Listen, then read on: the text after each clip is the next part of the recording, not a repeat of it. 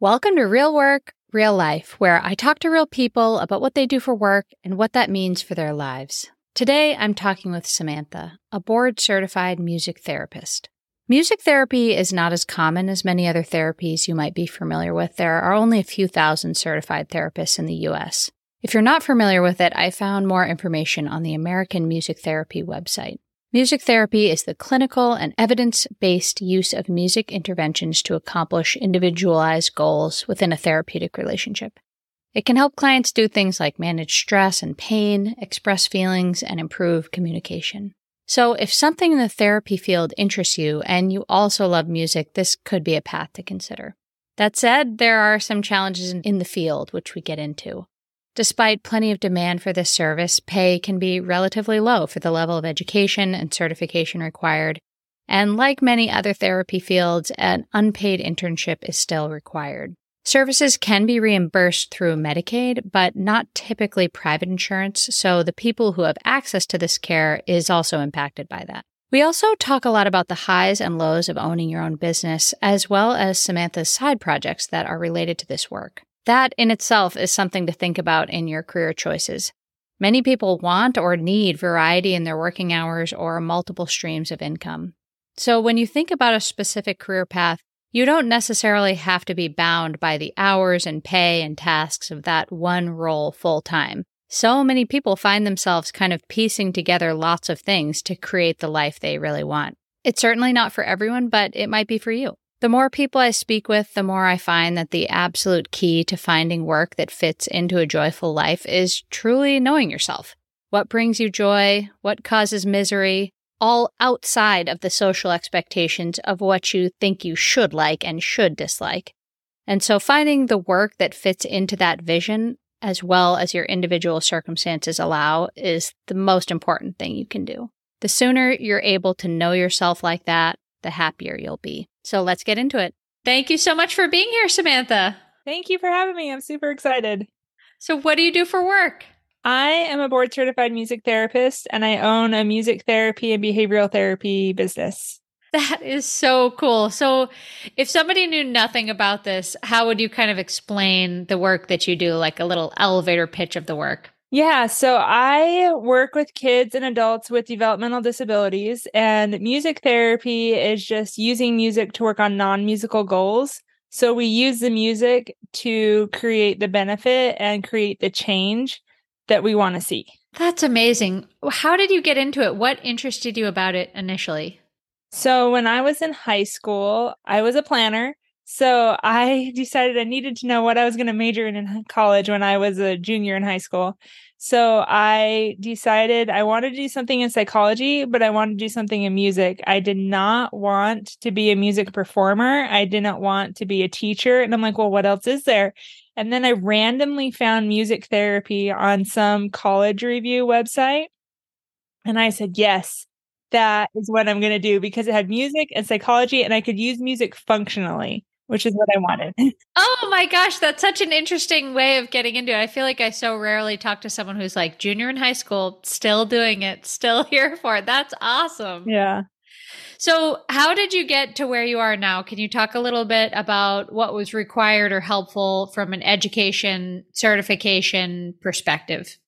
Yeah, so to be a music therapist, you have to get a bachelor's degree or a master's equivalency in music therapy. And then you have to do an internship, and then you have to pass a board certification exam, and then you have to take continuing education credits and renew your certification every 5 years. So that was the education piece that I had to do.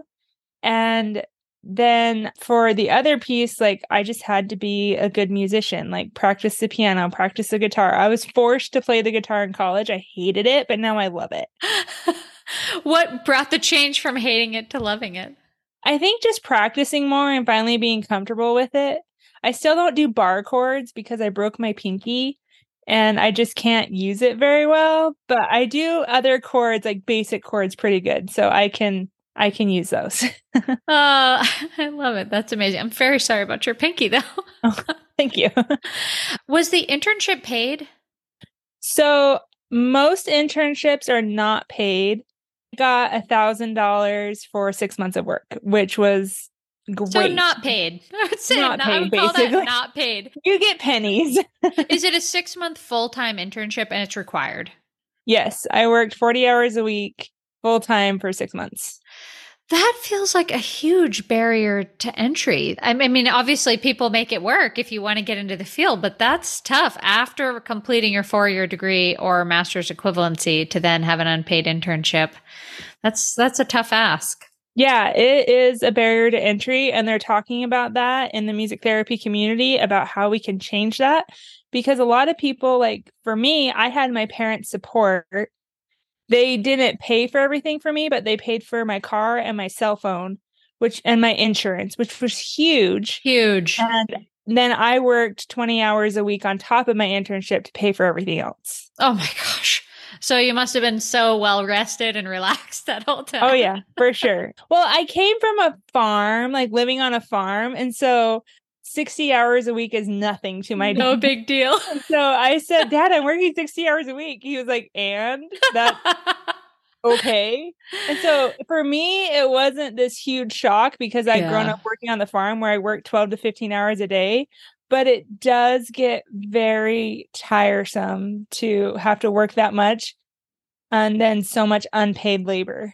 Yeah. And you know, when it's a means to an end, that it's not going to be forever, but still, I'm glad to see the conversation around unpaid internships as kind of a troublesome barrier being discussed more places, because who knows who might be able to pursue those careers if those internships were at least, moderately well paid. Yeah, for sure. That's a huge discussion in the music therapy community right now. Interesting.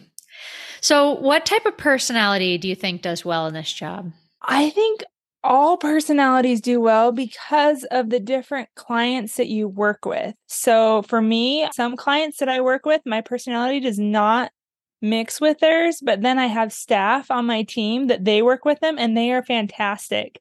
So I'm very loud, I'm dramatic, I'm loud, okay? And there's nothing wrong with that. Do well with that. And then I have staff that are more on the quieter side. They can tone it down a little bit more. And the clients work great with them, but then some clients don't work well with them and they need someone like me. Yeah, someone for everyone. Everybody needs a different kind of practitioner for any sort of therapy work. So that's great that there's kind of all kinds. So what do you make and what do your other benefits look like if you receive them for your work or are able to provide them through your company? So I own the business. So it's hard. I don't pay myself the same every month. It's hard because a lot of people don't pay their bills on time. And so then I just have to make sure that my staff are paid. So I get whenever we have a surplus, which is not a very good business model. I understand that. I need to change it. I'm trying, but my staff get paid anywhere between $23 to $25 an hour. And then I did offer benefits. I offered insurance like medical, dental, vision, and one person wanted it, so we couldn't create a group plan. Well, but that's amazing that you offered it. So many small business owners I know are not able to offer it. So, at least just making it on offer, and you never know who would have been wanting to take you up on. So that's great. So I offer paid time off, sick leave, and I contribute to their retirement plans. And if they contribute, then I contribute. It's kind of like that. It's not a 401k, but I try to give my staff as many benefits as I can because they don't get paid that much. I wish I could pay them more, but Medicaid is the one that reimburses us, and you can only go so high in Medicaid reimbursement. Do you find that most clients are Medicaid recipients, or do you have any private pay or private insurance coverage? I would say 99% of the clients we see are Medicaid covered, and private insurance does not cover it at all. Wow, interesting. So I know you said that what you make really differs, but do you have a guess of what you might make on a yearly basis or a monthly basis, whatever is easiest for you on average? I have not been working full-time in my business. I will say that. I have been doing other side projects. Like I have a podcast, I'm doing like courses for parent coaching and all of that. So if I was working full time in the business, I would be making more. I just want that caveat. You could also say what you think or what you hope to make for the full year with all of your side gigs, because that's the full picture of your employment. My goal is to make $80,000 a year. That is what I'm working up to. Right now in the business, I'm probably making between $12,000 and $24,000, which is so depressing. Well, you know, I will say your experience is not alone talking to small business owners with employees that weight of payroll can be really heavy and tough for small business ownership. And I think there's so many amazing things about small business ownership, but it's worthwhile just knowing for yourself, if someone is thinking about this career path, that there's really tough times. And if you have staff, you want to be able to put them first from a paycheck perspective. So yeah, you have to put them first. And I have to pay things like transportation and then the taxes. I did not realize how much you have to pay in taxes when you have employees. It's like $2,000 every payroll period. But I was shocked that much comes out of everything for taxes, every payroll. Yeah. So maybe the advice is seek counsel from a payroll or tax specialist as you're thinking about your larger business plan. Yeah. So I'm fortunate that I am supported by my husband.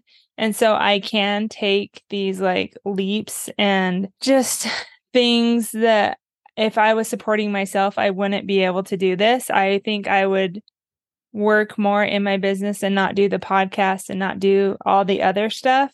But I can do that because he's supporting me. If I was doing music therapy full time, then I would be making more. But that's just what we've decided to do. But I would say being a business owner has been my life dream and it's worth it. All of this stuff is worth it. It's so awesome to know that you're supporting people, you're supporting your clients, you're supporting your employees.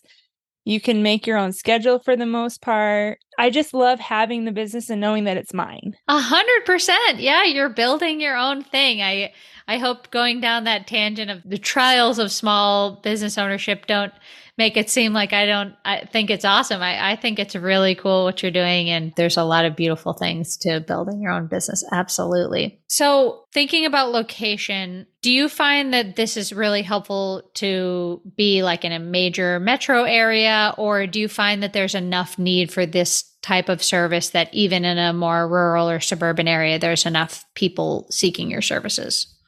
I know there are rural music therapists. I personally would not go to a super rural area. We serve people in that area, but driving to their home, I don't know why this came about, but most music therapists drive to people's homes and do music therapy in their homes. I don't know why that started, but that's how it goes. And so everyone just expects that. I think if you lived in a smaller area, it would be harder because you'd be driving so much to go to other people's homes.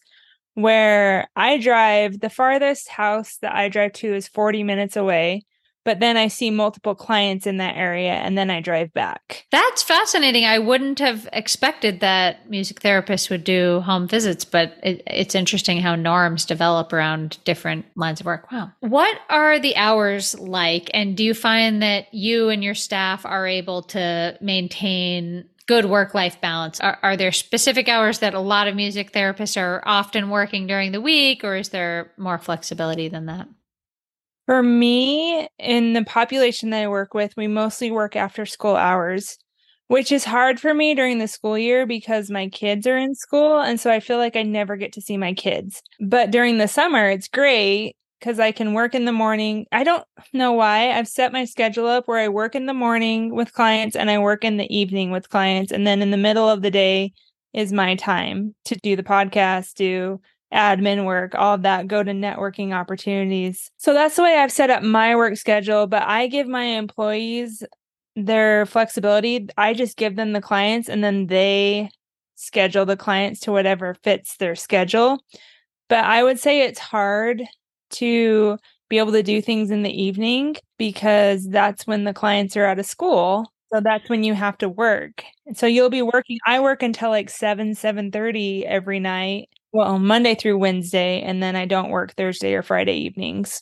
But that's where it gets hard because people will want to do things. They're like, oh, we're doing it after work at 6:30. Like, well, that's when my last session starts. Right. It's interesting. I talked to a child psychologist and she said it actually, the norm there had been developed that you took kids out of school. So a lot of times her work was more focused on the school day than she expected. So I think it's interesting to see how that differs and how we have different kind of expectations. But as long as you can kind of plan your time around it, I'm sure it does have challenges, though. I'm just thinking about all the things that happen right after school in our life, but interesting. I hope that one day music therapists will be in the schools so you don't have to take your kid out of school. You know, like there's speech therapy, occupational therapy, and physical therapy in the schools. In some school districts, there are music therapists in the school. I want that to come to my area. I think that would be amazing. And then just people put the value on music therapy that they do all the other therapies because it does have the same value. That's my tangent on that. That's a beautiful idea. I wonder if that'll get anyone's wheels turning out there in school administration, thinking about that as an add-on. But I think that would be a wonderful thing to have in public schools. Walk me through your average day. I start my morning around 8:30, 9 o'clock is my first session. And then I do a few sessions and then I either go to networking in the afternoon or I do admin work. I work on the podcast. I work on my course and I see my daughter. And she's 3. Yeah. And then I go back to work around like 3:30, 4:30, and then I work until like 7:30. So I work a lot. Can you kind of describe what a session might be like? Like what's an example of something you might be working on with a client and how might you approach it? I just would like to give people a sense of what music therapy might look like. Yeah. So I'm working with a lot of kids right now that are between the ages of 2 and 4. And we're working on communication skills, just learning how to make sounds and speak and just communicate verbally. So what I do is we sing songs and then they get that song in their head and then they'll start singing the song and then they'll start speaking the words after singing the song. One of the things that we do is sing the Brown Bear book. I don't know why this works so well, but for the majority of clients that I've worked with, we take a few weeks and I sing the book with them a couple times during the session. And after a few weeks, they start singing the melody. And then after that, they'll start speaking the words of the book. And it's just so amazing. These kids will go from not making any sounds at all to speaking the words. And I love it. I love it so much. And then we work a lot on social emotional goals and motor skills too. So for social emotional, I use the spot books, like the emotion spot books, and we read a book and then we write lyrics to a song and then we write the song and then we'll play instruments based on what that emotion is. So that's some of the examples of things that we do. Oh, that's such a beautiful example. That must be an amazing thing to witness. I love it. The best thing that's ever happened in my career was this boy did not understand social skills. He did not have any friends. And he came up to me and I said, what do you want to work on? Because he was 8 years old. He was old enough to tell me what he wanted to work on. I said, what do you want to work on? And he said, I just want to make a friend. I want to have a best friend. Everyone else in my class has best friends. I want a best friend too. So I said, okay, we're going to work on it. We worked on social emotional skills. We worked on how to understand body language, how to understand just spoken language, all of that. And the best day was when he came up to me and said, I have a best friend. And he was so excited. Oh my gosh, that's amazing. Yeah, that's a pretty beautiful story to spend your working life making things like that happen for people. That's really sweet. I love it. So this is a little bit of a step back into the tactical, but how do you view the prospects for people getting into this job today? Is there a lot of demand for it? Do you view the market as a little saturated, or what do you think for someone that was thinking about entering music therapy? There's a huge demand. I have been looking to hire a music therapist for over a year. Wow. There's only a couple thousand music therapists in the whole United States. So if you're looking to get in the field, you can find a job. Now, if the pay is what you want, that's a different story, but you will be able to find a job for sure. Wow. Oh, that's amazing. That's good to know. Yeah. You've talked about a couple of things that were really beautiful that you loved about your job already, but do you have anything to add that you really love about this field, especially if you think people might find it surprising? I love that just playing instruments with kids and adults, just playing the instruments, not doing anything else, not having any other goals, can have such a positive impact on their lives. So there's many things. You can increase empathy, you can decrease cortisol, you can increase your immune system, decrease maladaptive behavior because you're overwhelmed, so decrease overwhelm. Just by playing instruments, you get that benefit. You don't even have to do like certain treatment plans. It's just playing the instruments. And I've learned to embrace that. When I first started music therapy, I was very behavioral oriented, where I was like, okay, we're going to do this goal. We're going to work on this and the child's going to do this. And I've learned to be more reliant on just using the music to help them with their emotions, to help with everything in their life, and just playing music and not worrying about if they do so many trials correctly, you know, just being with them and playing music is my favorite part. Oh my gosh. Yeah, that sounds really beautiful. Not to get into the negative too quickly, but is there anything that's tough about it that you either didn't expect at all, or you just didn't anticipate how challenging it would be? I hate paperwork. I think every therapist will tell you that. That is the worst part of the job. And I hate doing it. I don't know why. Like, you just have to write about your clients, but I hate doing it. Can you do it on a computer or a tablet or anything? Yeah, I do it on a computer. Okay. And I don't know why, but every therapist I talk to too, that is the worst part of the job, is the documentation. And assessments are the worst. It's not the fun part. You know, yeah. It's certainly not the vibe. I would question the person that's like, I love paperwork. I'm sure they're out there, but yeah, I can see that. And it's probably much more than we would ever imagine. Yeah. Yeah. But that's really the only part of the job. Oh, and when you just can't get a kid or adult to connect with you, that's really hard, not to take it personally.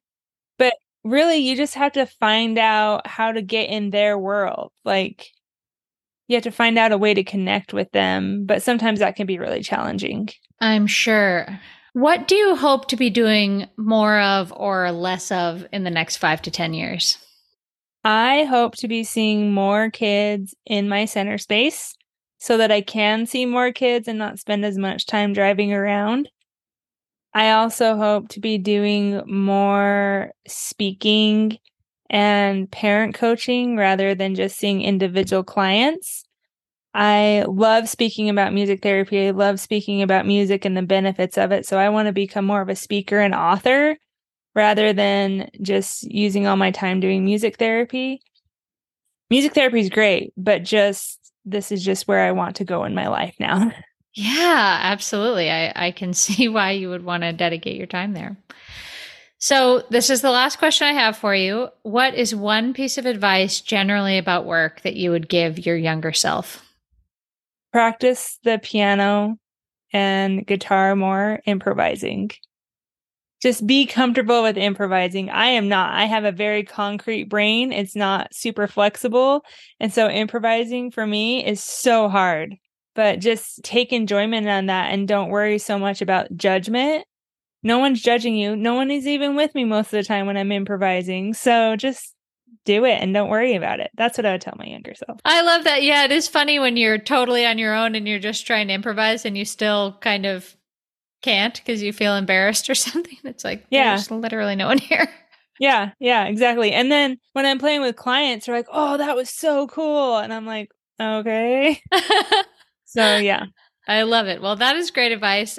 How can people find out more about the work that you do? So follow me on Instagram. I'm at Boise Music Therapy, and I have a podcast called Every Brain is Different, and that's at Every Brain is Different. Amazing. Okay. So I'm going to put those links all in the show notes too, so that everyone can find it. But thank you so much for being here, Samantha. It was great talking with you. Yeah, thank you so much for having me. I'm on work. I ain't never gonna stop. I'm on work till the last. Thanks for joining me. If you like the show, please rate and review on iTunes and Spotify, and please share with a friend. You can also follow the podcast on Instagram, LinkedIn, Facebook, or TikTok. And if you'd like to be interviewed here, or there's a particular job you'd like to learn about, please reach out at realworkreallife@gmail.com.